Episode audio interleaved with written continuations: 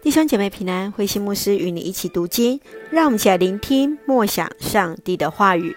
创世纪三十七到三十八章，约瑟的彩衣。创世纪从三十七到五十章是记述了第四位族长约瑟的生平。三十七章来描述到约瑟为何会下到埃及。雅各偏爱约瑟，加上约瑟对梦的解释。引起哥哥们的嫉妒和愤怒，以至于约瑟被卖到了埃及。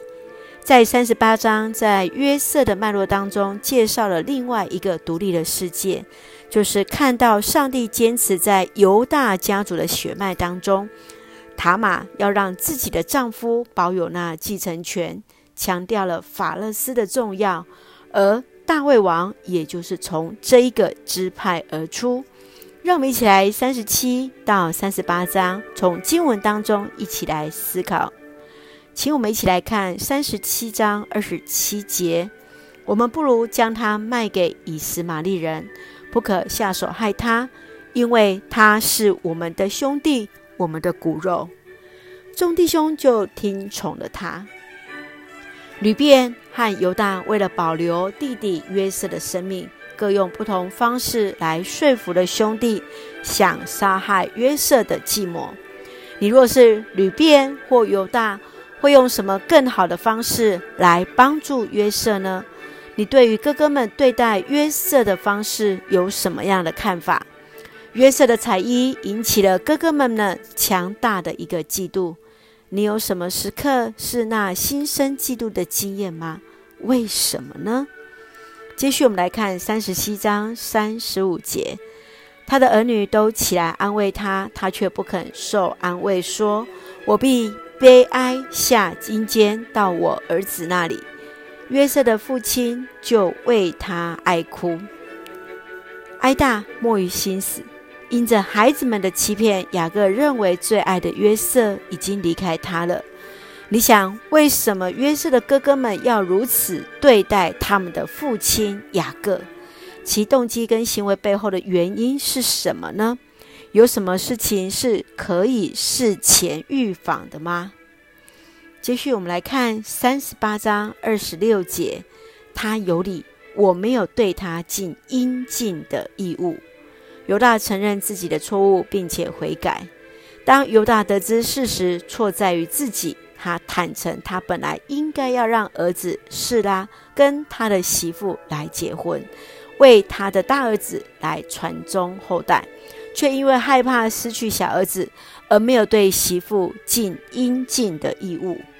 你如何看待这段经文？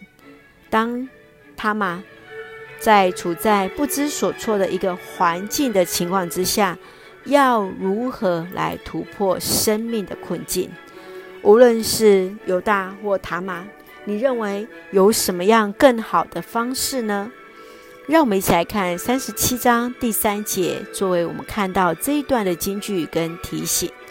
雅各特别钟爱约瑟胜过其他的儿子，因为约瑟是他年老的时候生的。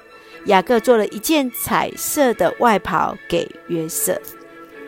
是的，我们看到约瑟是最小的。而且是在他父亲年老所生的。当然，在约瑟之后还有一个便雅悯。然而，因为他年老所生，又是说他所爱的妻子雷杰所生，因此又格外的疼爱他。所以这段经文其实是让我们有很多思考跟反省的地方。让我们一起用这段经文来作为我们的祷告。亲爱的天父上帝，谢谢你每一天与我们同行。谢谢主赐给我们家庭在不同的环境中成长，编织属于自己的彩衣。无论成长过程当中有什么样的境遇，都求主来帮助，有一颗包容宽恕的心，真心有爱兄弟姐妹，彼此学习相爱，和睦同居，彼此相待。无所不知的上帝，你看见也知道我们的处境，求主帮助，全心全意的依靠你。直到享用那甜美的果实之际，赐下平安喜乐，在我们所爱的教会跟每位弟兄姐妹身体健壮，灵魂兴盛，恩待保守台湾我们的国家，感谢祷告是奉靠主耶稣的圣名求，阿门。弟兄姐妹，愿上帝的平安喜乐与你同在，大家平安。